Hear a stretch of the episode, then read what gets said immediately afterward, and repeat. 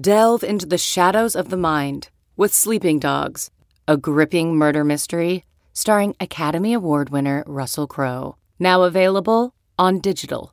Crowe portrays an ex homicide detective unraveling a brutal murder he can't recall. Uncovering secrets from his past, he learns a chilling truth. It's best to let sleeping dogs lie. Visit sleepingdogsmovie.com slash Wondery to watch Sleeping Dogs, now on digital. That's sleepingdogsmovie.com slash Wondery. CarMax is putting peace of mind back in car shopping by putting you in the driver's seat to find a ride that's right for you. Because at CarMax, we believe you shouldn't just settle for a car. You should love your car. That's why every car we sell is CarMax certified quality so you can be sure with upfront pricing that's the same for every customer. So don't settle. Find love at first drive and start shopping now at CarMax.com. CarMax, the way car buying should be. Well, hello. I'm Andy Behrens, joined as usual by Scott Pianowski, and welcome to the Yahoo Fantasy Football Forecast. Uh, why don't we start with a programming note? We are we're we're done for a little while with the daily podcast. What with the uh, what with your season long fantasy league being concluded. Uh, and we're we're done with the late Sunday night podcasts as well because that is a that is a grueling endeavor. Of course, it's only it's only right to let uh, let Liz see her family again. Uh, so here's the plan for the postseason for the NFL postseason. Late Mondays, early Tuesdays, you're going to get a recap pod of everything that happened on the uh, on the Sunday slate uh, on the weekend slate. Uh, and and we'll also do a little betting look ahead to uh, to the coming games, to the week ahead. On Friday mornings, you are going to get a more detailed, deeper dive of the weekend's games. Uh, it's going to be a thorough preview, all kinds of little DFS nuggets, prop bets, whatnot. Um, here, we're just going to give a cursory view of what's uh, what's coming up on both episodes. We will cover the latest news and uh, standard issue, season long fantasy advice along the way. Um, with that, how's it going, Scott? How you doing? How was your how was your how was your game day on Sunday? I'd like to thank the Eagles for for pumping up the odds of everybody else to win the NFC East. So I was able to to have a little bit of Dallas, a fair amount of the football team, and a fair amount of the Giants, and locked in a profit no matter what. So well done, Doug Pederson. Well done, Carson Wentz. Uh, you, you guys are the real heroes. I do play in a few fantasy leagues that count Week 17, so I was engaged maybe more than some other fantasy managers might have been. It is what it is. In a total points league, I, I don't care. You want to use week 17, use it. I get all the reasons why you don't. Obviously, there's a lot of news we had to try to, to guess on. You know, how long would Buffalo play there, guys? I, I want to mention one fantasy angle that I'm going to try to really take advantage of next year, even if it's just for DFS reasons. Okay there were a bunch of players yesterday who had incentive reasons to to hit yeah. certain. You know, Derrick Henry wanted 2,000 yards. Emmanuel Sanders had a big clause in his contract that that he reached, and he celebrated like Sanders. Sanders' on-field reaction was one of my favorite things. Uh, his on-field right. reaction um, after the final catch, and then his embrace of Sean Payton. And that's uh, like it's a good PR. It's good PR if you're Sean Payton. The fact that you went out of your way sure. to get Emmanuel Sanders those catches, big deal. Well, I think a lot of coaches are doing that now, where Tampa Bay, maybe to their detriment, they played Mike Evans. He wanted to get the thousand yards. Yep. Stefon Diggs wanted a receiving yardage title. Tyler Lockett was going after, I think, the franchise record in receptions. These guys all hit these things. So for next year, whether it's for DFS purposes, whether it's for handicapping purposes, I'm going to try to be more praying. Look, maybe next year, all these guys, you can want to do something and maybe it not work out. But it sure seems like I had a list of like 10 different guys who had things they were playing for, statistically, personal milestones and, and clauses and bonuses. It seemed like a bunch of those things hit this week. Yeah, no, it's a it's a really good way to look at things. Did you have any you have any Alexander Mattison yesterday? Did you have any of the stars of week 17 on any of your rosters? Yeah, I, I mean, I didn't do great in DFS because I felt like it was just too easy of a week where Taylor was in a smash spot. We'll talk yeah. about Jonathan Taylor for sure. Uh, Mattison, we see this frame all the time. Uh, a backup running back who is underpriced. Although he wasn't a giveaway, he was 17 bucks, but he was underpriced against the Lions team. But by the way, the second worst defense by points allowed in NFL history, only the 1981 Colts, who can now pop the champagne. The Lions have not passed you. Um, yeah, good thing Tampa Bay benched their guys in Week 16, or maybe they would have, although I mean, they still threw touchdown passes in the second half. But you had some Mattison, and you know the Lions, man they were a gift that kept on giving. They couldn't stop anything. And they're probably going to be responsible for some bad business decisions made by teams that got stat heavy off the Lions defense. So um, I know Robert Saleh is probably the favorite to be their next head coach, and I'm a little bit sad that we don't have this punching bag to take advantage of because they were really fun to, to, gang up on the last few weeks. Yeah, it, it might take more than simply a coaching change to fix that defense. We shall see. Uh, sure. Let's let's just dive right into the Week 17 recap, and let's start with uh, let's start with the only game that I truly cared about, and I feel like I almost feel bad that I was really locked in on the Bears Packers game because you and I were talking off pod and like I got I got no hope for this Bears team in the playoffs, right? They they they followed the most likely path that they had to a playoff berth, which was to lose to the Packers, which seemed inevitable because there's just a chasm in terms of in terms of uh, talent and and 2017 competence between those teams. Of course, they were going to lose in a game that the Packers needed to secure the number one seed. Um, and yet the Rams were able to beat the Cardinals, so the Bears back into the playoffs in a in a week in which they just absolutely got torched. Um, but what wasn't a particularly competitive game. The the Bears are in the postseason. Yay! Um, David Montgomery had another day and and went down with what looked like an ugly injury early in that thing and and gutted through it. So now we have to sort through exactly what his fantasy value is going to be, what his what his price tag is going to be in 2021. Uh, I don't know. The Bears are already double digit dogs to the Saints as they should be. They have absolutely no hope. It's a it's a bizarre situation in which they are just uh, staggering into the into the postseason. Um, but the Packers, I would say, a pretty clear favorite in the NFC. Do you agree?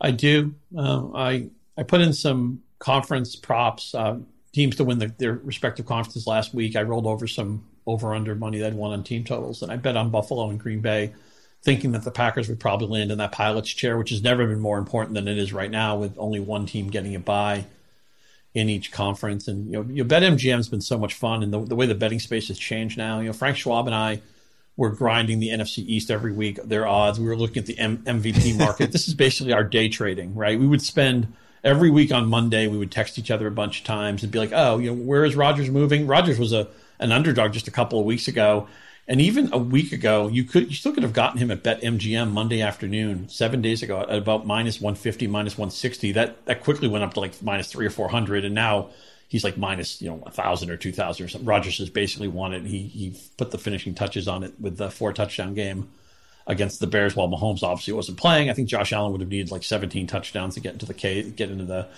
into the running. He'll probably come in third if he even gets a vote at all. But I guess the takeaway here is next year, if you're not used to this, it's really fun. You, we now have markets that we never. We used to just talk about the MVP as something that was just off in the future, but we yeah. we had no application to get involved in it. Now you can at any point in the season bet on the MVP and adjust and hedge. You know, we had Mahomes shares at plus odds, Frank and I did, and then we saw the Rodgers odds were pretty good. We got some of that, so we, we lock in a profit no matter who wins. This has been one of the most fun things of the season is getting over to BetMGM and just seeing where the markets are headed just for my own edification, and yeah, I agree with you that Aaron Rodgers pretty much locked up the MVP. It was a uh, you called that even when he wasn't the favorite. You thought he was, so you were on that too. Yeah, I mean the reason that I was really on it was narrative, right? Um, he clearly wants it.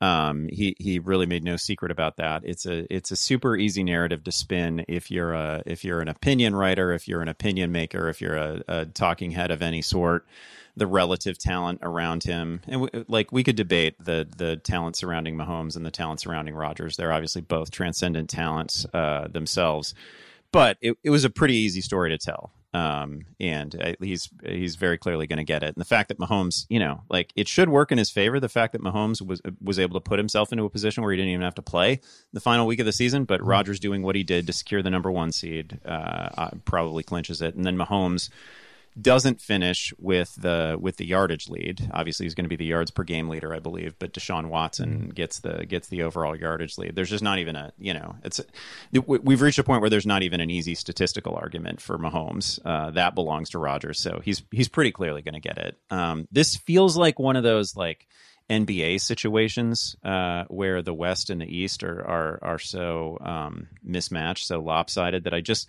I just want to reseed the entire NFL right now. Like I feel like the Packers are a pretty heavy favorite in the NFC, and uh, there's a there's a Super Bowl that I would love to see that is probably going to come in like the you know I don't know maybe maybe we get Buffalo and Kansas City in the in the AFC conference championship weekend, and that is like that is the game that I'm that I'm here for. But I but I feel like you know the hottest teams in football right now, and, and some of the most compelling stories are all in the are all in the AFC.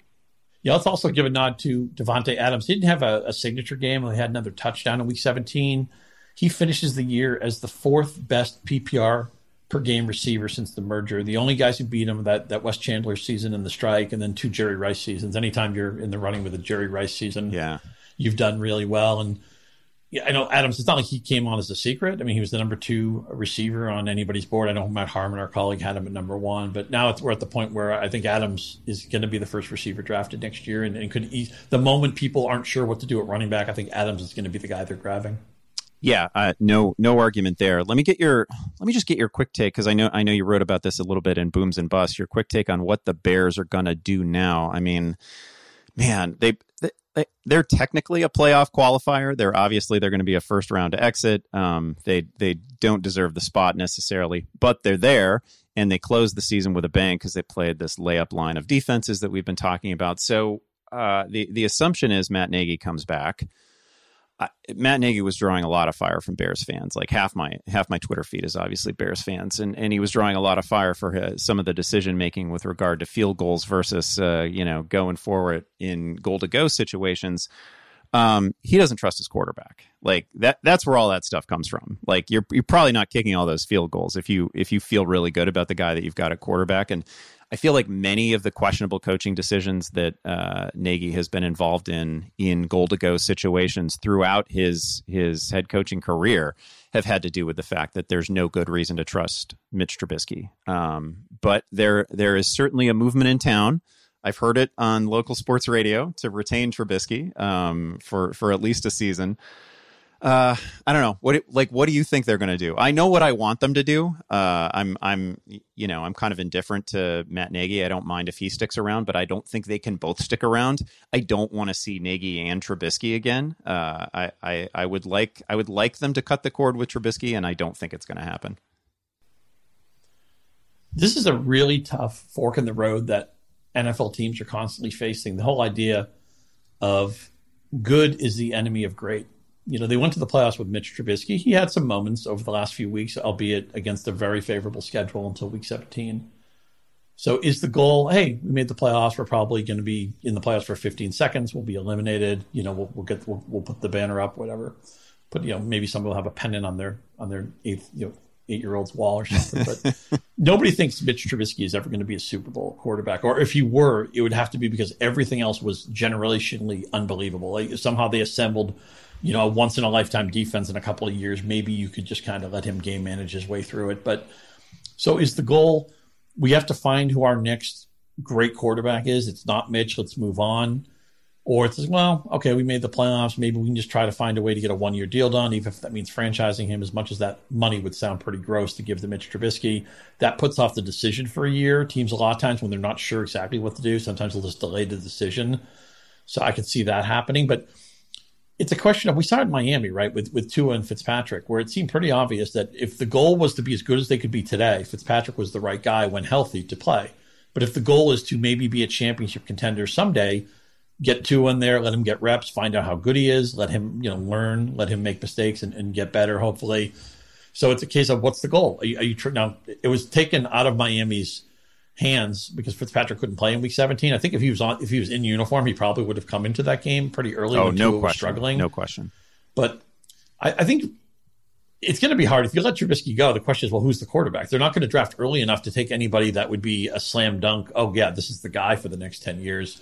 So I think Chicago has to ask itself: Are, are we happy to be a team that can design on being a playoff team? And you know, our upside is probably going out that first week or do we have to get maybe a little bit worse? It's like a golfer, right? Who says, I want to fix my swing. I may get worse before I get better. I think in the Bears case, it would be smart to maybe take a step back if they ultimately want to take several steps forward. I, I got to tell you, I don't. I think I'm going to have to take a week off of podcasting. I don't think I'm going to be able to comment if the Bears actually were to give Mitch Trubisky the franchise tag. Um, I'm I'm just going to be sick about it. I I get that it's a year, um, but in a in a season where the cap probably shrinks to pay somebody who is just verifiably, obviously not a top 20, 25 quarterback in the NFL to pay them 30 some million dollars or whatever the franchise tag is going to be for quarterbacks. I'm I'm sick just thinking about it. We have to move really on. quick for fantasy purposes. David Montgomery, where does he go next year? Where would you want to take him next year? Yeah, I, it's it's it's problematic because he's been great um, late in the season, and I give him uh, I give him as much credit for actually gutting that out in week 17 as I do for any of the performance in the previous month. Right, like that was great. He was down and writhing and came out of the game and came back in and and performed admirably. Um, I like him. Like I, I I really like him. I just don't think he's going to get this kind of perfect storm again. Uh, we we've talked about it previously. So, a huge chunk of his receiving workload this year was was a byproduct of the injury to Tarik Cohen. It would it would not have been there in a normal season with everybody healthy. It's nice to know he can do it. Um, they they can file that away, but I, I wouldn't expect him to match this reception total next season under the same coaching staff. There's almost almost no path to it. I think he's fine as a as a runner. Um, I don't think he's I don't think he's some wow runner, and you you probably want to get everything out of his rookie contract that you can. I, I don't want to pay him long term. Um, I think he's that kind of back, you know. Um, I, I don't think, especially with some of the performances, and we'll get to this in a bit, that we've seen from members of this year's rookie class. Like I, I don't I, I don't think he's in the conversation to go in like the back end of round one or early in round two. Think in my view, he's probably around three or four running back. There, there might be some, certainly in all of my hometown drafts, there is going to be someone who's like, "Oh my god, I can't believe David Montgomery is on the board at the back end of round one. I am taking him because my drafts are full of Bears fans." Um, I don't think that's going to be the case nationally. I, I, I would hope that we're able to to realize that a lot of what was great about his season had to do with an absurdly friendly schedule over the past month and a half, and uh, we shouldn't expect that level of performance necessarily over a full season in 2021. I always view round three as the first round where people start saying, "I'm not really sure what to do here." I think David Montgomery will slot nicely into the "I don't know yeah. what to do here" mode. So if I just said to you, I'm going to ask for a yes or no. If I said to you, Andy, Andy Behrens, David Montgomery's going to be a third round pick next year, in or out?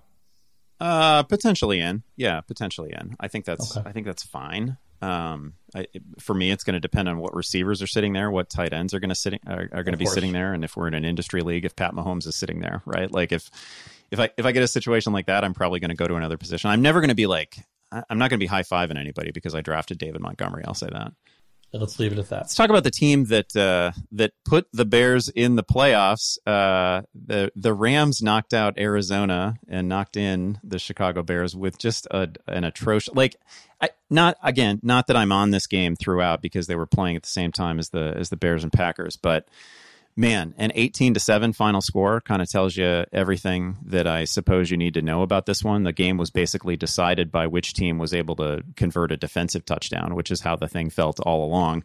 Um, John Wolford outdueling Chris Streveler. Uh, I don't know. How do, how do you feel about the about the Rams prospects moving forward? I don't think, based on everything that I've everything that I've read, everything I've heard about Jared Goff's injury, um, I, I can't imagine he's coming back anytime soon. Yeah, you know, I kind of liked Wolford for one very simple reason. He wasn't Jared Goff. I, I was just relieved to be free of Jared Goff for an afternoon. I had a lot of Rams interest in week 16 where I thought their defense would give Russell Wilson fits. It did. I thought the Rams could easily hold Seattle under what their normal point and yardage expectations expectations would be. They did that, but Goff was so awful. I mean, he was basically in point shave mode. Yeah. Daniel Wolford, you threw an awful interception early in that game. I think that was a pick six too. But you know, he had he had some mobility, he had some athleticism, he had a little bit of DGAF in his game. Maybe they have to coach some of that out of him. You know, we, we, we joke about Sean McVay basically being in the heads of his quarterbacks to the point that he's almost playing quarterback for the team. The thing that's fascinating about the Rams is they have, I think, easily the best defense in football, and they yeah. have generationally great players. You know, Donald probably going to be the uh, the defensive player of the year again. Ramsey is as good as any cornerback in the league, and they have really their secondary players. They're they're you know lesser stars of this team are, are outstanding too. Um, the depth of the unit, so I, I, think they're really dangerous if they can just get competent offense. Almost to the point that if they could just go full fledged Dilfer, Brad Johnson, that type of thing, just don't screw up the game. Let Donald and Jalen Ramsey and those guys win it. I, I think they it's going to be a really fun game them playing Seattle, but I'm going to miss Cliff Kingsbury. Betting against Cliff Kingsbury was a kind of a cottage industry, especially in the second half of the year. They had the great moment with, with Kyler Murray, the touchdown pass against Buffalo, but very few things went right for this team. In the second half of the year, and you know, a lot of it was Kingsbury, you know, kicking field goals on fourth and one when you have Kyler Murray. Uh, Kingsbury refused to be creative with DeAndre Hopkins. Our, our, old colleague Doug Farrar was talking about how Hopkins like is never put in motion. He's yeah. always parked the same place in the formation. Could you make it any easier to guard against our, our most important playmaker on the outside? It it just seems like look, I know Kingsbury obviously has a lot of tactical things in his head that I don't understand. But I feel like the 11 year olds watching the game who've already mastered Madden are like, "What the heck are you doing?" They had a late punt in that. The, the Rams punt game, was. I, I was waiting for you to get to the doing? punt. Yeah, the punt was really something because that's just that's just giving up on the season at that point. It's week 17. What do you do? Winning in week 18? I mean, yeah. Know, what's Kingsbury doing? Um, it was a fun a fun Kyler Murray season. Kind of sad the way it ended, where he probably shouldn't have been in that game. You know, but they, they rushed him in. They were hoping to somehow bail out a win there, but yeah, he was terrific. You were on that man. You've been the the quarterback man the last couple of years. You called Lamar Jackson last year as the guy to get. I know you were in on Murray this year. It wasn't anywhere near the same profit because I think the market did like Murray a lot. But I know some silly people. I'll raise my hand. I, I was thinking, oh, you can have Kyler Murray. I'll get Russell Wilson around later. And you know, I felt smart about that for about two months. It certainly didn't end well. So, uh, and and you know, I think this shows us. We'll talk about Jalen Hurts a little bit later, but of the top 10 quarterbacks, Tom Brady was the only quarterback who really had no running element to his game. A lot of the quarterbacks in the top 10 are proactive runners, and some of the other guys are, are guys like Justin Herbert, who will run if it's there. Ryan Tannehill, he had a handful of rushing touchdowns. I'm at the point now, Brady, Brady was great. I'm at the point now that I cannot go to war, go to battle, go to go to fantasy, you know, competition without a quarterback who doesn't fill that column in some way. Yeah, no, it's a really good point, and uh, I, I think we talked about it last week as well, and and I know that our friend TJ Hernandez has uh, has written about it, tweeted about it. Um, the the gap now, like we're this is you know this is like three years in a row where we've seen historic level fantasy performances from the from the very top of the quarterback position, and I like I, I honestly do feel like we've kind of come out of the era in which it's it's just really easy to stream your way through the middle of the season and, and cover the bye weeks. And I don't I'm I'm not going to be comfortable in 2021 I haven't been comfortable over the last com- couple of years coming out of fantasy drafts with you know I used to I used to just go for the quarterback platoon right? I'd be I'd try to be the last person who who took a starting mm-hmm. quarterback I'd be fine with some combo of like Matt Ryan and Eli Manning, and I'd let myself drop one of them during the season. I'd just try to play matchups and stream it. You could do fine. Um, but the the gap between those top five or six guys now and the and the players that you'll find among the streaming pool is just is just too great. And you don't you can't win a week anymore because your quarterback goes, you know, for 260 passing yards and two touchdowns and runs for 10 yards. Like that's just not that's just not a winning plan in, in 2020. Yeah, Philip Rivers is not good enough anymore. Matt Stafford, uh, although he, heroic week 17 and he you know he played through all these injuries and he's one of my favorite all-time players, but not good enough anymore. You know, Goff's not good enough anymore. My advice would be I'm still not going to be the first in line to get a quarterback unless the price really comes down on somebody like Mahomes, which maybe I'd be open minded to it. You know, Murray's rushing upside is gigantic. We, we saw Jackson play really well the last few weeks. I'm going to try to play the value game with the understanding that I still want a quarterback who can give me a leg up at the position. I still yeah. want somebody who, at the end of the week, I can plausibly say, yeah, I can see him scoring 33 points this week. So I'm gonna, I'm finally, I've finally gotten the Matt Ryan out of my system. I, I guess that's the way I can, I can most tidily explain it.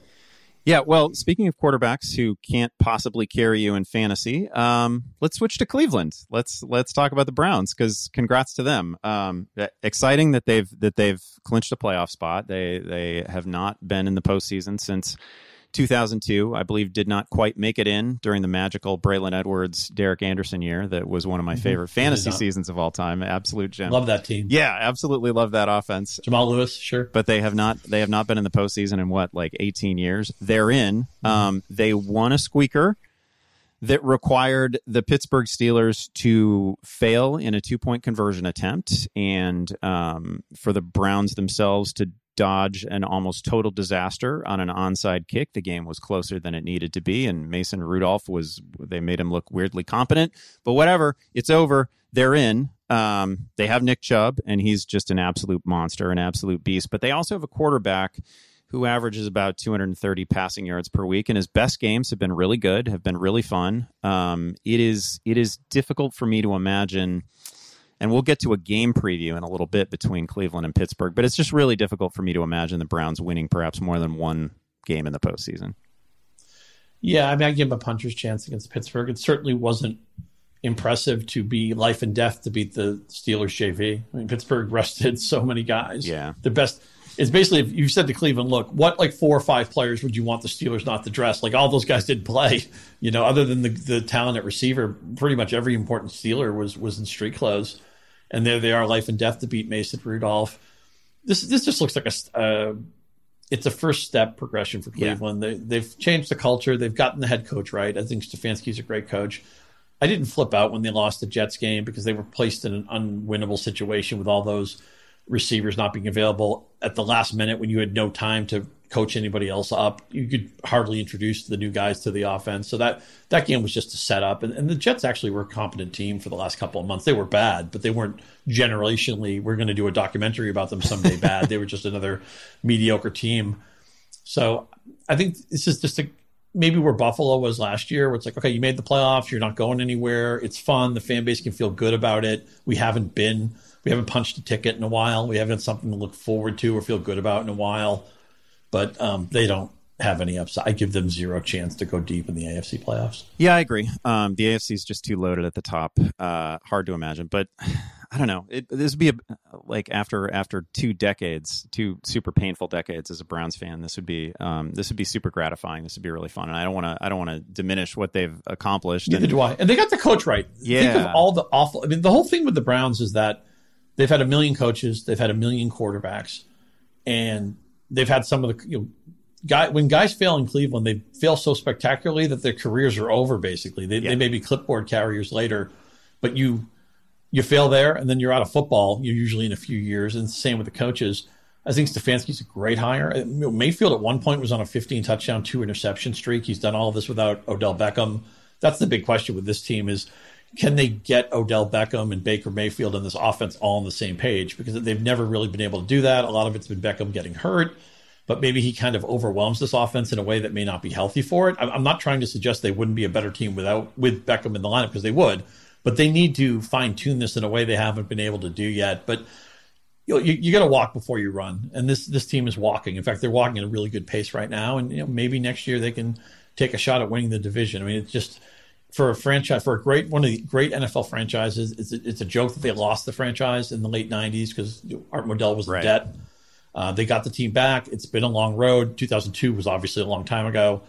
I, am all for the feel good Browns. You know, this the point is the arrow is, is clearly pointing up with this team. Yeah, I'll agree. They, I mean, they have some franchise cornerstones too. In, in addition to get the coaching to getting the coaching hire clearly right. Um, you know, Garrett's great. Um, Chubb is great. Like you, you have some things that you can build with that are that are unquestionably uh, among the best players in the at their positions in the NFL. Let's let's talk about another team in this division. Let's just weirdly stick with this division. Um, I, I feel like the Ravens would just be a nightmare to to have to face in the opening round of the postseason with as well as they're playing. You you kind of hit me with this message uh, midweek, uh, and I, I, had to think about like you you just asked me sort of as a trivia question who who is leading the NFL in point differential, and I had to think about it a little bit. It's it's the Ravens, like the the Ravens, in addition to having blown people out over the last, you know, they're they're in this uh, winning streak now. They've won five in a row. Uh, they they did the same at the start of the season too. They just weren't involved in competitive games at all. They had huge margins. Uh, they had that they had the big loss to the Chiefs, but all their wins were were just um, racing away from teams. And then a lull in the middle of the season, and they had the COVID weeks. Um, but man, the Ravens are playing really well. They just ran for 404 yards. Um, they're not they're not doing this in the, the, like they're not winning in the way that teams we we we think of teams winning in 2020. Um, but they've just been absolutely dominant. Um, J.K. Dobbins looks great. Gus Edwards has looked great. Lamar is, uh, for my money, he's the best runner in football. Um, I, am just, I'm, I'm wowed by this team, and I would be terrified to play them in the first round. Sign off on all that. Um, pretty much ever since Lamar Jackson came back from the bathroom in Cleveland, everything this team has done has been been great. They've gotten Hollywood Brown going. I mean, you know, a, a few weeks ago the joke was, you know, we got to give Hollywood Brown a new nickname. You know, do we call him Bakersfield yeah. Brown or do we acknowledge that he's from Hollywood, Florida, and we call him Key Biscayne Brown, whatever it is? But he's looked really good lately. Um, we see so many fantasy players, and this team has a bunch of them where you could have taken if you took Andrews or Brown or Jackson or Dobbins you were disappointed, and halfway through the season, these guys were driving you crazy. And now at the end of the year, you're like, hey, that's why I like that guy in the first place. That's why I wanted Hollywood Brown, and I paid the extra dollar in a salary cap league, or I went I went earlier than uh, everybody else in the draft because I, I, really thought a bust out was coming. Well, we saw it. it. It happened late, maybe too late for fantasy, but that's an exciting guy for next year, and certainly an exciting guy in the playoffs. Dobbins he, he and Taylor kind of, and we'll talk about the Colts in a second. They, they, were the big fantasy winners, I think, in Week 17, where they, they went ham. This team seemed to play a lot better once they finally admitted that Mark Ingram is great. Give him a watch, give him, give him a day at the stadium, but he shouldn't be on the field anymore. And um, and Dobbins looks terrific. I think the thing we need to remember with Dobbins, though, his high for carries in a game is 15. Yeah. Jackson is always going to have a big share of the rushing market here. And also, for whatever reason, Jackson in this offense doesn't throw a lot to the running backs. I know Ingram had a great year last year receiving with a bunch of touchdowns, but Dobbins was a good receiver at Ohio State. And I think this has been an underutilized part of his game this year. I think it's incumbent, assuming Greg Roman doesn't get poached by some other team. I think they need to figure out how to get Dobbins more involved as a, as a receiver because it's such a cheat code. You see the smart team, the Saints have lived this way for years. The easy yardage you can get when you use your your star running back in space, and also you get tackled by the lighter guys on the defense. So I'd like to see the Ravens yeah. get Dobbins more involved as a as the three down threat. Not that Edwards is ever going to go away, not the ever limit Jackson, but so to me, that's why Dobbins is like maybe a middle second round pick next year, where I would be a little bit higher on Taylor. But I'm excited about this team. I really hope they get. I'd like to see a Kansas City game in in week in round two. Not that the I have nothing against the Titans. That would be a good game too, but uh, assuming Pittsburgh would win, Baltimore would go to Kansas City, and and that would be a really fun game. And I know Baltimore, you know, Jackson hasn't been ready for his close up in some of these playoff games and some of these Kansas City games, and maybe they're finally ready to give them their best swing. Yeah, I would. That that's kind of what I hope for Baltimore in this postseason. I obviously I I don't think they're the favorite in the AFC. They they might be the mm-hmm. third best team in the AFC right now. I could talk myself into that. I agree. I would really just like to see Jackson sort of overcome this uh, this uh, unfortunate knock that you know he can't he can't be a come from behind quarterback in the postseason. I mean, this team is scoring 30 plus per game. So uh, like even even running the football as often as they do, they're able to get 30 plus per game and that will beat most teams. I'd like to see Jackson shake that. I'd like to see him get a, a you know a, a, sort of defining postseason win, and then mm-hmm. uh, go, go you know blow for blow with uh, with either Kansas City or Buffalo or one of these one of these elite offenses in the uh, in the AFC. I I am looking forward to that. And congrats to Lamar by the way. By the way, L- Lamar Jackson is 23. Lamar Jackson is still 23 for a few more days, which is kind of mm-hmm. crazy to me. Like he's got he's got an MVP in his pocket and he's got his whole career ahead of him. Like it's it's it's nuts how how young he is and how young all of the very best players on that on that offense are. So congrats to him. And, and again, they just they just led the league in point differential, so they yeah. had a great season. Yeah. You know, I mean, they didn't win the division. They they had a little bit of a lull in the middle of the year. COVID probably hit this team harder than a lot of other teams yep. where their their schedule was a mess for a while. That that had to be. I mean, it's been a difficult year for everybody, but I feel like it might have been a little bit more difficult in Baltimore for a while. But man, this this team is is dangerous, and I'm with you. It's just so easy when somebody fails once or twice in a playoff situation just to make it a, a memorandum of oh he can't do it. He's choker yeah. you know he's just a he's a fraud you know and I don't think that's fair at all with Jackson. I think Jackson's a great football player who eventually will have signature moments in the playoffs and why not this year? Yeah I particularly hate to see it with a with a player who was like 22 years old when some of those defining moments happened to him right? So there's there's a lot of career ahead for Lamar Jackson. I want let's get to Jonathan Taylor because you brought him up. Um he had he had the monster like we we all knew Jonathan Taylor was going to have a monster game in a in a prime matchup obviously I don't know that I would have uh, predicted 253 yards. He needed just mm-hmm. seven carries to reach 100 yards against Jacksonville. It was an utterly dominant performance. And I do think it's one of those cases like I don't I don't know that Jonathan Taylor is the most inventive runner I've I've ever seen, but I, I think some of this was about, you know, learning what a as as you've written, sort of learning what a what a clear rushing lane looks like in the NFL versus what it looks like in the Big Ten West, right? Like there's just a there there's you just have to adapt to that. Um, life is not going to be as simple, um, but he's still a guy with with track star speed. And when you hit a hole and it's a clear hole, uh, and you've got a great line ahead of you, and you've got you've the kind of talent that he has and the kind of speed he has. This is somebody who can make field flipping plays pretty regularly, and we've seen it over the last month or so. So I, I feel like he was he was like a verifiable fantasy bust at the midway point of the season. Pe- people were already, you know, apologizing for recommending him. Um, those same people are obviously taking victory laps now um, because he's just been brilliant. This is like it, it's like a version of what Derrick Henry did a couple of years ago, um, which which began with that huge two hundred yard outburst against Jacksonville, where he he was an absolute fantasy bust until the basically until the fantasy playoffs started, and then he was the he was the most unfair fantasy weapon ever, uh, and he'd already hit waiver wires in a bunch of leagues. So Jonathan Taylor is coming off this ridiculous binge, um, and I I had, I had originally put in the in in our podcast notes, you know, whether he was a about midway through that Colts game, I'd put into the notes, is he going to sneak into the first round of fantasy drafts? And by the end of that game, I was like, well, shit, is he going to is he is he a first half of the first round guy? Like how many how many running backs go ahead of him? Um, do five running backs go ahead of him? Do two? Like what's the I don't know. Well, I I honestly don't know right now how many running backs I would take ahead of him, but I don't think it's more than McCaffrey, Henry, Cook, and then I might be ready to pull the trigger on Jonathan Taylor. I'm not sure. I think he's parked himself in the first round. It's just a matter of when he goes. Last six games, 6.2 yards carry. You can see the confidence growing. I mean, he looked like somebody who wasn't really sure what to do.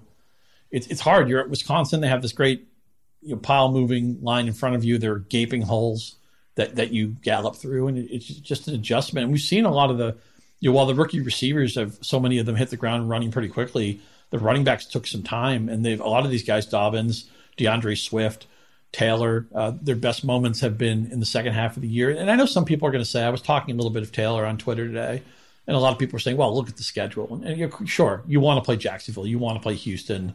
Uh, they're in the Colts division. Although, guess what? They'll play them next year too. Yeah. But they don't hand out 253 yard games at the airport. Yeah. Yeah, 253. It's the second best, tied with DeMarco Murray for the second best rookie rushing game of all time. Uh, Peterson Adrian Peterson, I think, went for 296 in his rookie year. And, you know, of course, Peterson was gen- when we saw Adrian Peterson, it was like he came from the from Mars or J- Jupiter or something. We'd never seen anything like him. But I, I think Taylor's in the first round, I, and I don't think like 11 or 12. I think he's in the middle of the first round now. And there's going to be a lot of these second year contract running backs. I'm afraid to draft, or, or maybe even a guy yeah. like it gets it gets late early at running back, right? We're at inflection points for do we trust Ezekiel Elliott? Do we trust Saquon Barkley? Certainly this is kind of a cheap narrative, but certainly in any keeper league, I'd rather have Taylor just because he's younger and he's got less attrition. You know, I think his better years are ahead of him, where it's safe to wonder. I, I know that the Cowboys are paying Elliott the ninety million, and they're not going to mothball him. And he did play really well last week, a game I think he needed, but. I'm at the point now. I want. I just want the younger player. I want the player who's still with the arrow pointing up, who hasn't had his best season yet. You mentioned the offensive line. I'm a Frank Reich guy. Uh, Jonathan Taylor, to me, I could see him landing ADP next year, probably seven or eight, and I think some of those cases might be me picking them. Yeah, and they and they throw to him too. Um, and that was the, they the, do. the one sort of uh, open question about him coming into the league was whether he would be a competent receiver. Um, he was right away. He was in week one. By the way, you mentioned that catches, right? We talked earlier about quarterbacks and how we want, unless you're mm. unbelievable in the pocket, we really need you to run a little bit. That's the case at running back, okay? Unless you're Derrick Henry, where you own the backfield and you get yeah. a huge market share at the goal line, so we can live with the 19 catches you're going to get. We don't want running backs who don't catch the ball because we worry about them getting game scripted out. The game flow can go awry, and then all of a sudden you have a nine carry game. Now, again, Henry's an outlier to that; doesn't apply to him.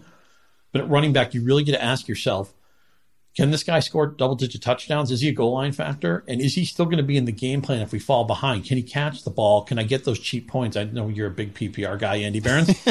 is he going to be a factor in half point PPR and full point PPR? That's the thing. Like we wanted the mobile quarterbacks. I think we need the versatile, I can play in all packages. Doesn't mean you won't share time with, with other guys. Obviously, Hines has played a lot this year. We saw Wilkins earlier in the year. I mean, there's so few bell cows in the league but you really need to find as many running backs as you can who can at least tell themselves the story that they could catch like 40 to, to 55 passes. It's the thing that's going to push Nick Chubb into maybe the second round, late first round, right? Mm. Like he's as a as a pure talent. I don't know if this were 1978, he would be he would be unstoppable. He would be the perfect running back. Um, if you're not going to catch the ball 40 times, as you say, it's real. You have to be Derrick Henry. You have to be 16 touchdowns and damn near 2,000 yards uh, to put yourself into the top six in in terms of the uh, first round draft position. And and Chubb probably isn't there. He's he's brilliant. Like he's going to win a rushing title at some point. Uh, Mm-hmm. I'm fairly confident, but you you certainly can't draft him. Like in my mind, uh, I'm I'm definitely taking Taylor ahead of him because I know that there's a receiving workload awaiting Taylor. Let's let's transition to another rookie because I know you wanted to talk about the rookie receiver class uh, a little bit generally, and uh, I just want to hit Justin Jefferson, who set the rookie receiving yardage record, finished with an with an even 1,400 receiving yards on the year like for along the way had to break Randy Moss's uh, franchise rookie record, which is just absolutely ridiculous. You you look back at these last two seasons for Justin Jefferson, what he did at LSU, and then what he did at, in in his first season in Minnesota. It's crazy. Um, he he caught 199 passes between his final season in college and his and his first season in the NFL over 2900 receiving yards just um, you know and and they gave him you know they gave him 2 weeks to to in which he was playing. Like the snap counts for Justin Jefferson in the first 2 weeks of the season weren't terrible. They suggested that we would see more of him later on but they were like 50 60% now of course he plays 90 plus percent of the snaps. He's on the field almost all the time. Um, and and he's a constant threat and he's what, whatever you would have projected for Stefon Diggs had he remained in Minnesota, Justin Jefferson just outdid it. Um, just a, an absolutely brilliant rookie year. Like he's he's going to finish something like number five, number six overall at the position. Um, he's going to be the only rookie wide receiver one this year, um, and I think we can make a case for him as a I don't know as a late first, early second rounder next year.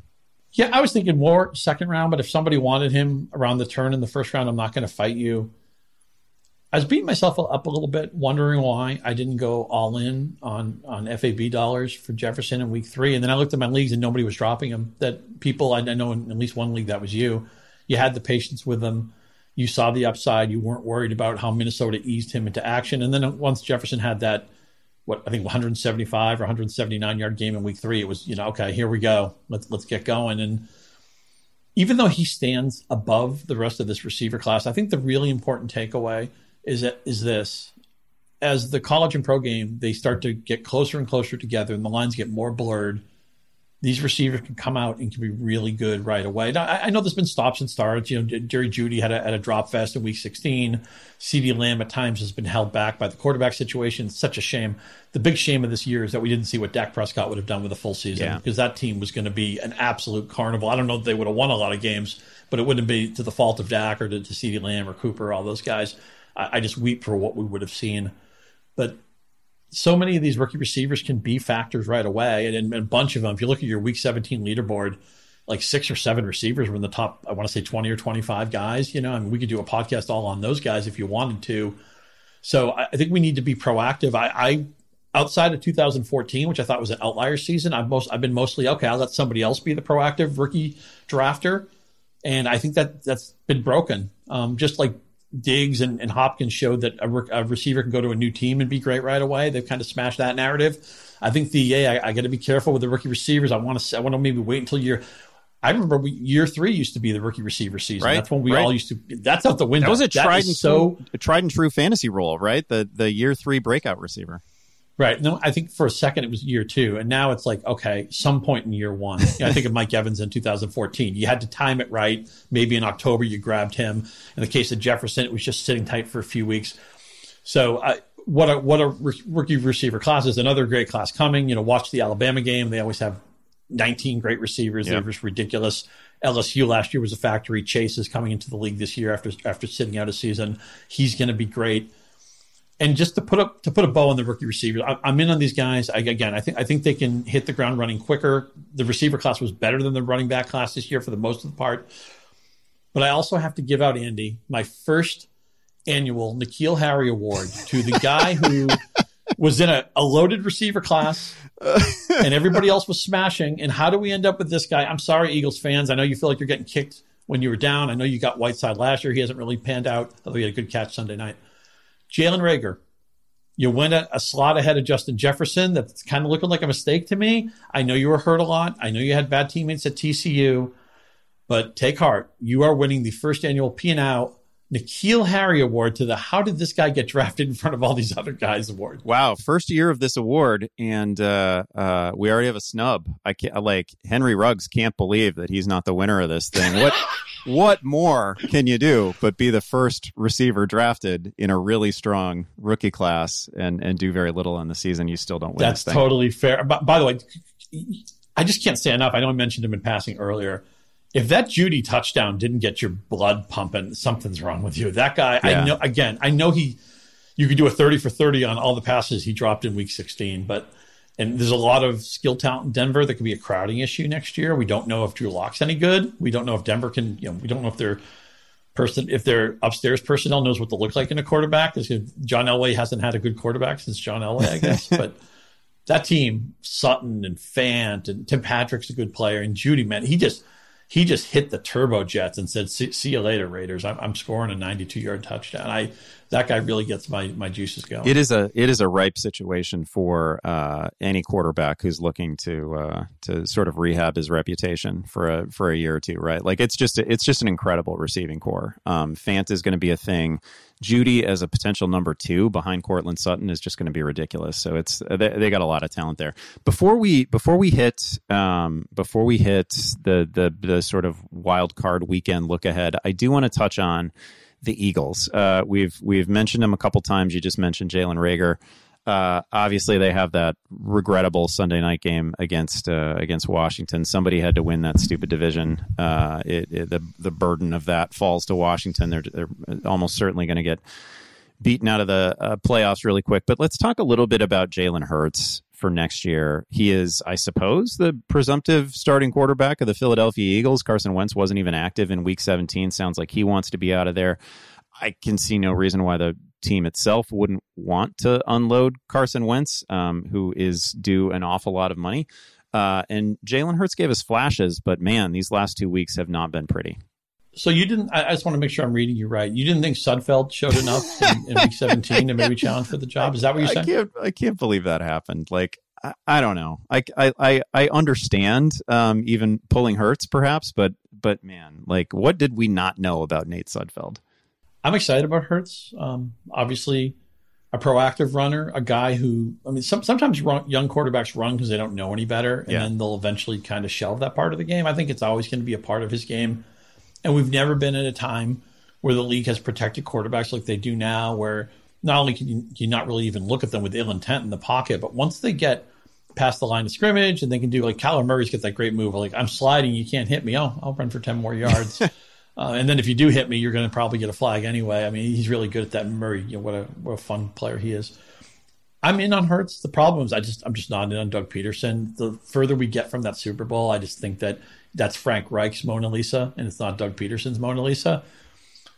Wentz, I don't think the I think the relationship between Wentz and the Eagles is broken beyond repair. The problem is going to be how do you move on from that? How much money are you going to have to eat? Who's going to want Carson Wentz? Maybe yeah. they can sweet talk their old buddy Reich into, into taking him on at uh, in Indianapolis, depending on what they plan on doing with Philip Rivers. But and maybe they bring him back for a year anyway. But I think that one situation is broken. I think they move need to move on, and I think Hurts played pretty well in a situation. Remember, their offensive line was basically completely broken the moment they opened up. They're the Amazon package that was broken on the doorstep. You know that offensive line was already in disrepair before the season started all all sorts of key guys missed time. Goedert missed time. Sanders missed time. Obviously, their old receiving group, which was probably not a good bet anyway, but those guys were all missing time too.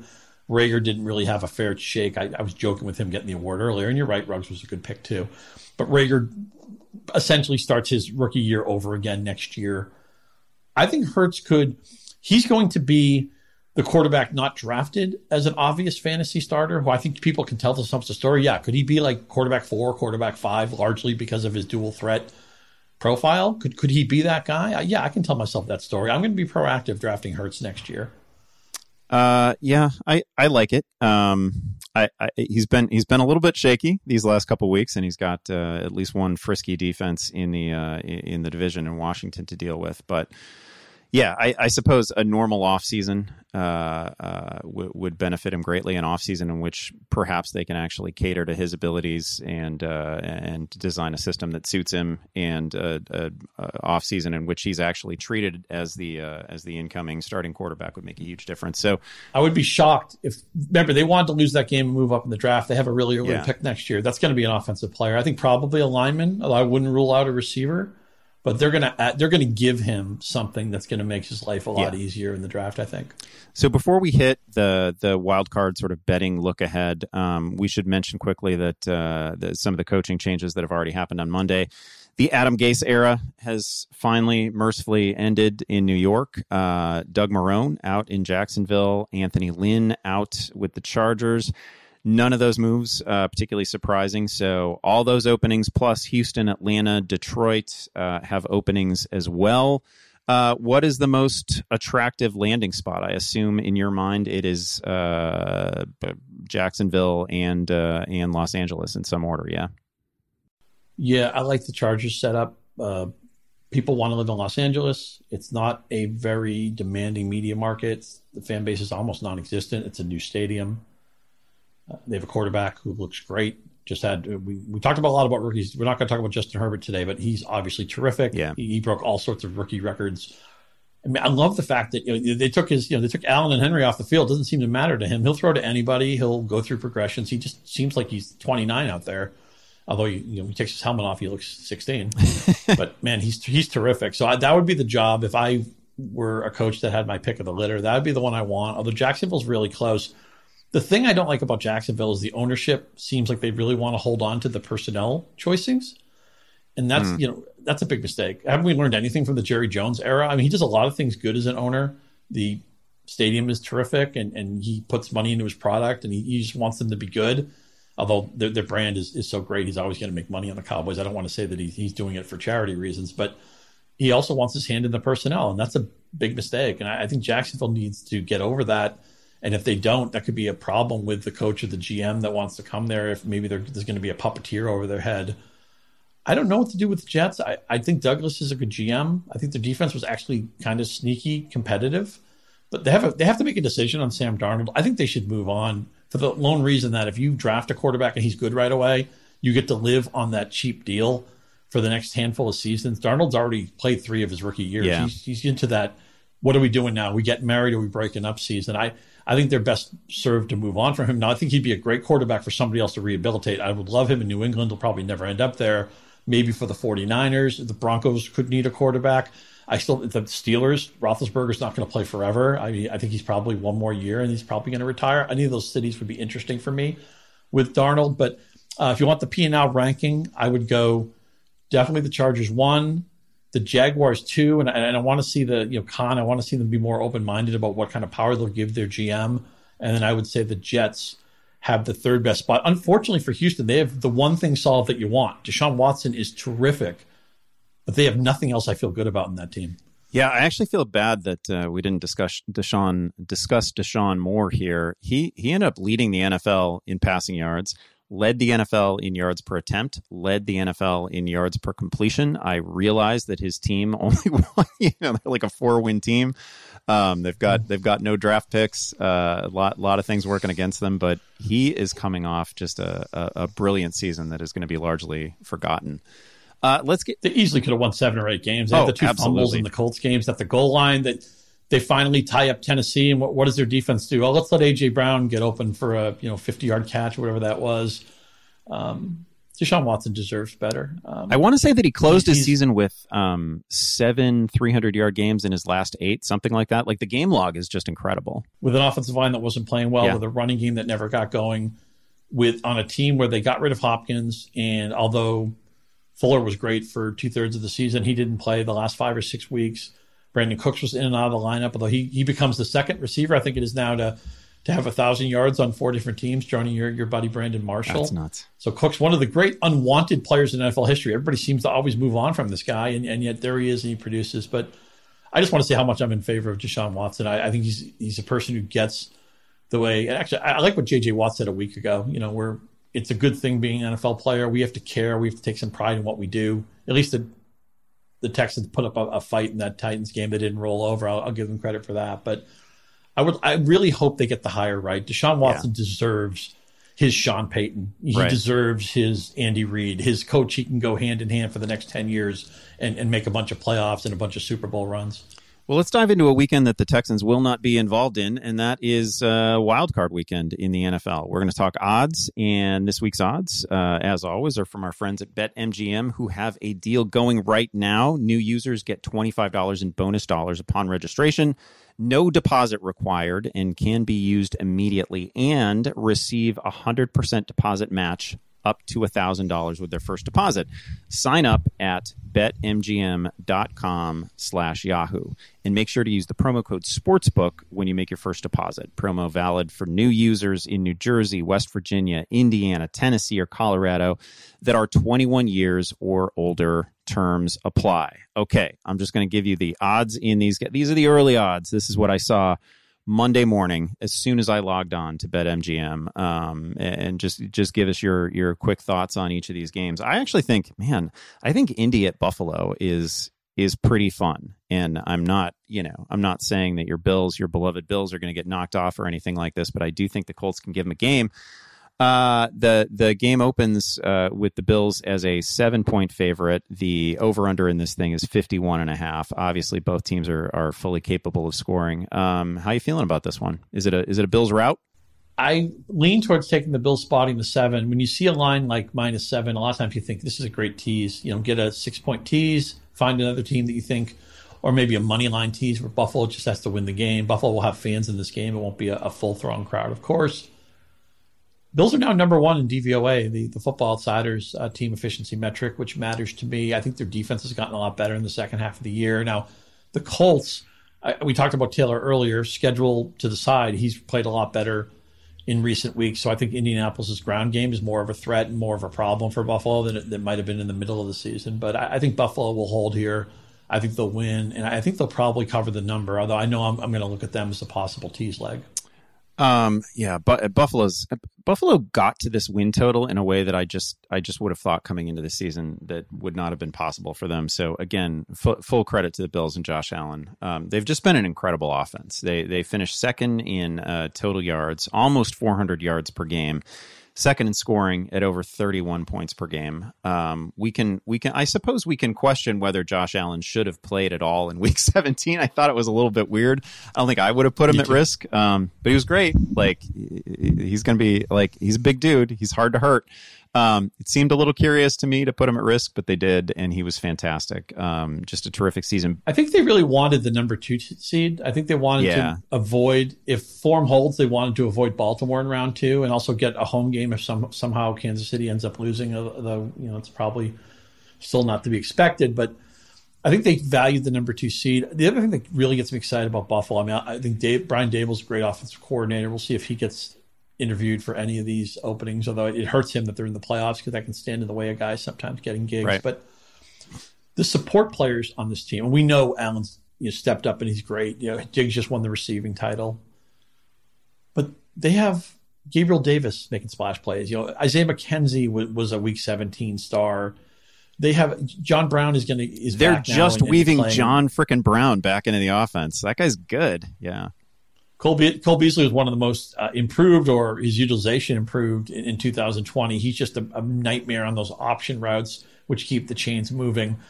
Buffalo does two things really well that I want. I want them to make splash plays. The whole key to being a good offense is never getting the third down or just you know making chunk plays as it is, but you still have to convert some third downs. I think Buffalo's outstanding at both of those things.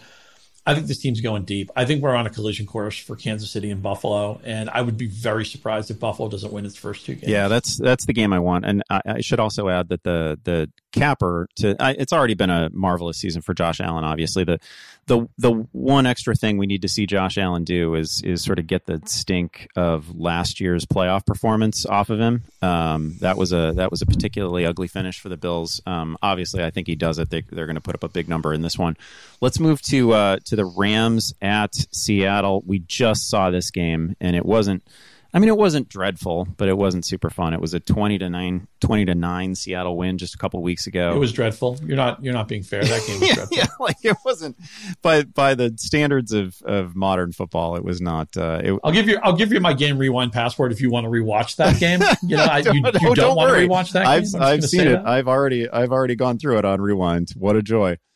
Yeah, um, it was a mess. Um, what what what else can I say about this game? Um, we we probably not going to have Jared Goff. Uh, Jamal Adams just picked up a, a new shoulder injury. That's both shoulders, I believe, hurting for him. Uh, that was pretty late in Week 17 too. I assume he's going to be okay. It sounds like he's going to be okay. Although Pete Carroll is always bullish on everyone's chances to play in the week ahead. Um, Anyway, uh, the line in this game is is 42 and a half. Uh, Seattle a four and a half point favorite. I don't have a great read on it, but uh, I'm I'm assuming with no Goff, I shouldn't feel particularly good about the Rams. I bet this total goes down. I mean, you Yeah. mentioned twenty to nine Yeah. last week. There off the offense was not flowing in any of the NFC West games in week 17. The the Rams Cardinals game was a hard watch. The 49ers Seahawks game, although there was some offense late in that game, but for the most part, that was a game played in the teens most of the way.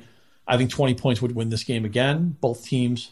Seattle kind of hangs their hat on balance. The Rams hang their hat on defense. Remember, the Seattle defense was generationally bad for a couple of months, and then all of a sudden they fixed it. I know the schedules played into that. They've had a lot of green lights with opponents and quarterbacks. A lot of backups have played against them, but they have fixed things too. Uh, they, of course, they need a healthy Adams. He's a, he's a key part of that. They also, But- for a while, they just they had the most pass attempts against them by a mile because they got out to huge leads, like in September and October, and, and they allowed a lot of yards that, that were kind of you know that weren't particularly meaningful early in the season. You know, it was like the season was like, let Russ cook. No, wait a minute. It's let Dalvin cook.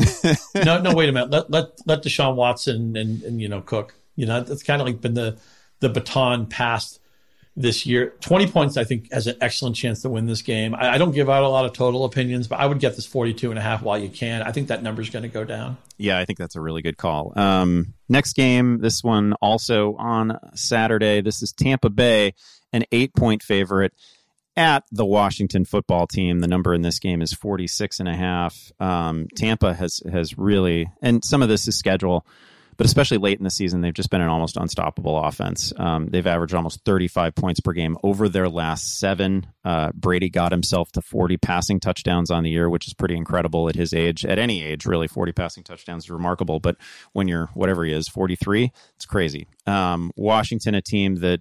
Eh, doesn't you know they're kind of in that Bears category of not really deserving to be here, but hey, they're here. Um, they got a they got a frisky defense. They got they got some young talent there. Um, can they do anything to limit the Tampa Bay offense? Yeah, I think this is a fun matchup because it's the name brand but older Tampa Bay offense, right? Uh, Antonio Brown finally starting to look like a difference maker again. Brady, what last eight quarters, I think he's over a thousand passing yards and a, a was eight or ten touchdowns, ten touchdowns, I think. I think I have that right. It's a little bit hard to figure out because it was over three different games, but I realize it's a little bit of a cut and paste. But he looks great. Uh, Brown looks finally like a difference maker again. I, I, hope they can get Mike Evans back in this game. Um, they wanted. I, I, understand why Tampa Bay wanted this game because they wanted to play the NFC East winner. That was going to be the easiest opponent in the playoff round, so that's maybe why they prioritized it. Now it's easy to say now, well, maybe Evans shouldn't have been on the field. Um, you need him for a deep playoff run, but you have so okay. The Seahawks, I'm sorry, the um, the Bucks, veterans, Pro Bowlers, guys who've already made their Hall of Fame case probably against this up and coming Washington defense, which has a great pass rush from their main four guys. It's gotten better as the season's gone along. The secondary didn't play well early. It's been better late. That's a that to me. Watching Chase Young, you know, run around and, and try to get in, in, Tom Brady's hair and uh, into his, you know, into his socks or whatever. Watching that for three hours, I think will actually be pretty fun. And you know, Washington to me is a lot like their season's a lot like the Cleveland season, where it's like, okay, let's flip the culture, let's get the head coach right we haven't been relevant forever. We've been a joke of a franchise. We've been one of the easiest punchlines in the NFL. I, I know there's still a punchline because they went to the playoffs with a losing record, but well, whatever. They, they, were respectable. The Alex Smith story is good. Uh, for all the rookie running back talk we did, we didn't mention Antonio Gibson, who, has been outstanding. I think he's top five in fantasy points per touch, which is a stat I Yeah. care about. We know McLaurin's terrific. Logan Thomas was the number six tight end. He's really good, has the Loza stamp of approval, which which matters to me. So I think this will be a fun game. I think Tampa Bay will win it, But when you have a defense as destructive as Washington, I certainly give them a puncher's chance. Uh, do you think they can keep it to within a touchdown? I can take the points in this game. I respect yeah. the Washington defense. The big thing to me is that what Washington, when they have been at their best recently, it's been let's win conservative, let's win, not asking the quarterback to do much, let's win, you know, just throwing the ball away. Punting is fine, just don't give the game away they're going to. I don't think they can get away with that yeah, here. I think yeah. Alex Smith needs to throw for like 270 to win this game. I'm not sure if he can do it. It's great. He's comeback player of the year. You'll go watch the Stephania Bell piece. That was excellent. I, am I think we're all for Alex Smith, and yet I think we're all nervous watching him play too. Yep. To some degree. Um, I, am going to take the points, but I worry that for Washington to win this game, they might need Smith to do something that maybe he's not capable of doing right now. Okay, let's look at the Sunday games. Um, and I, I, assume that everybody is really looking forward to this one. This should be a lot of fun. Baltimore at Tennessee. The, the number in this thing is 54 and a half, um, mm. which, uh, you know, hey, huge, but, but these offenses are great. Baltimore favored by four. Um, again, the Ravens closed the season with five wins. They finished with a plus 165 point differential just ran for 400 yards. Um, both teams want to run it down your throat, and Tennessee, as a defense, is much more accommodating of that. Uh, what's your read on this game? Yeah, it's going to be driving Mike Vrabel crazy that he's got a defense that can't stop anybody because he's yeah. got such a good offense. Yeah.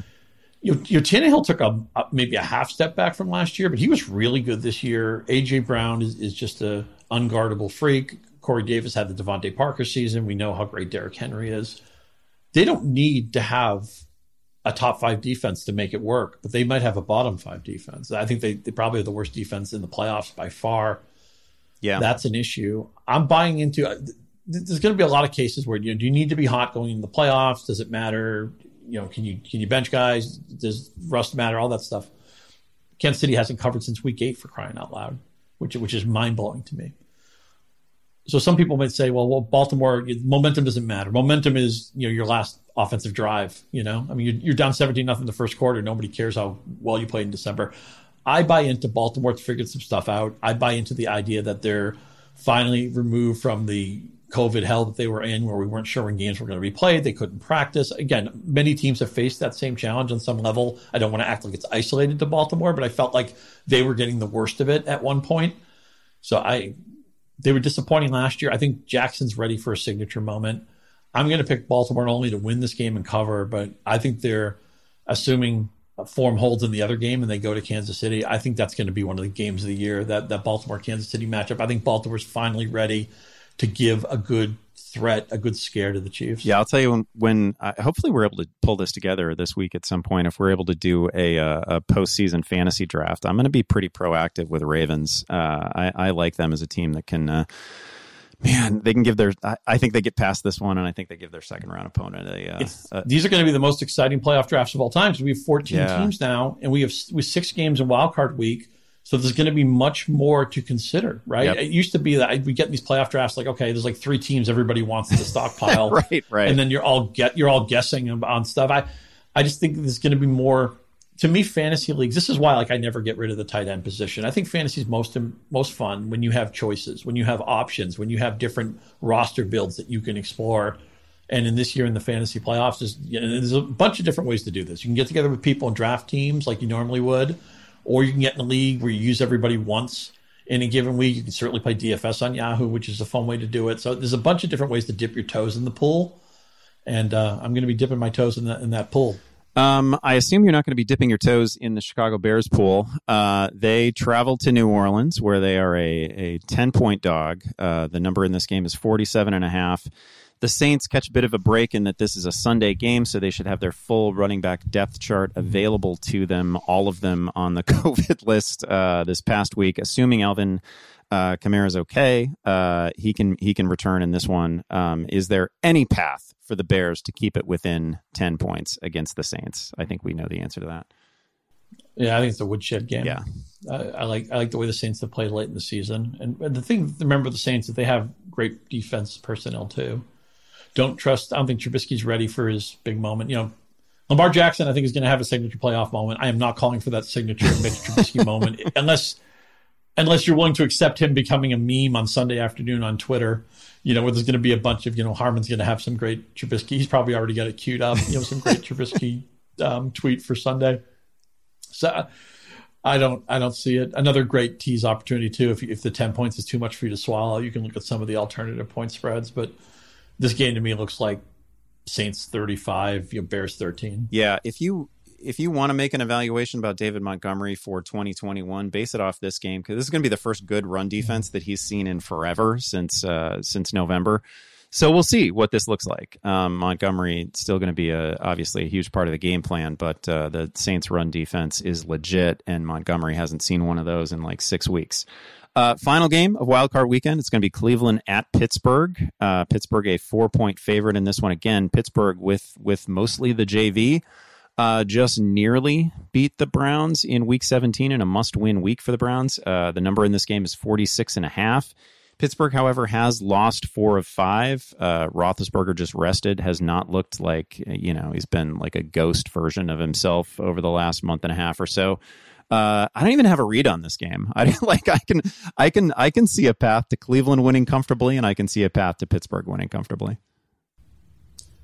I like the under in this game, 46 and a mm. half. I think the Browns are going to want to run the ball and not put everything on Mayfield's shoulders.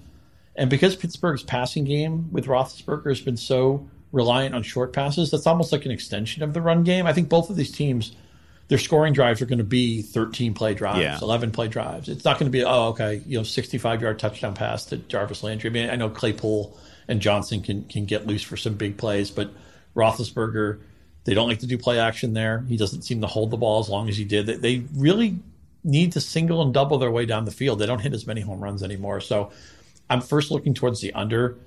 I have to lean Pittsburgh in this game just because I, the, Tomlin matters to me, and these Cleveland just looks like a team that they got in, that's the win of their season. They qualified for the playoffs. I think they know they're not going anywhere deep.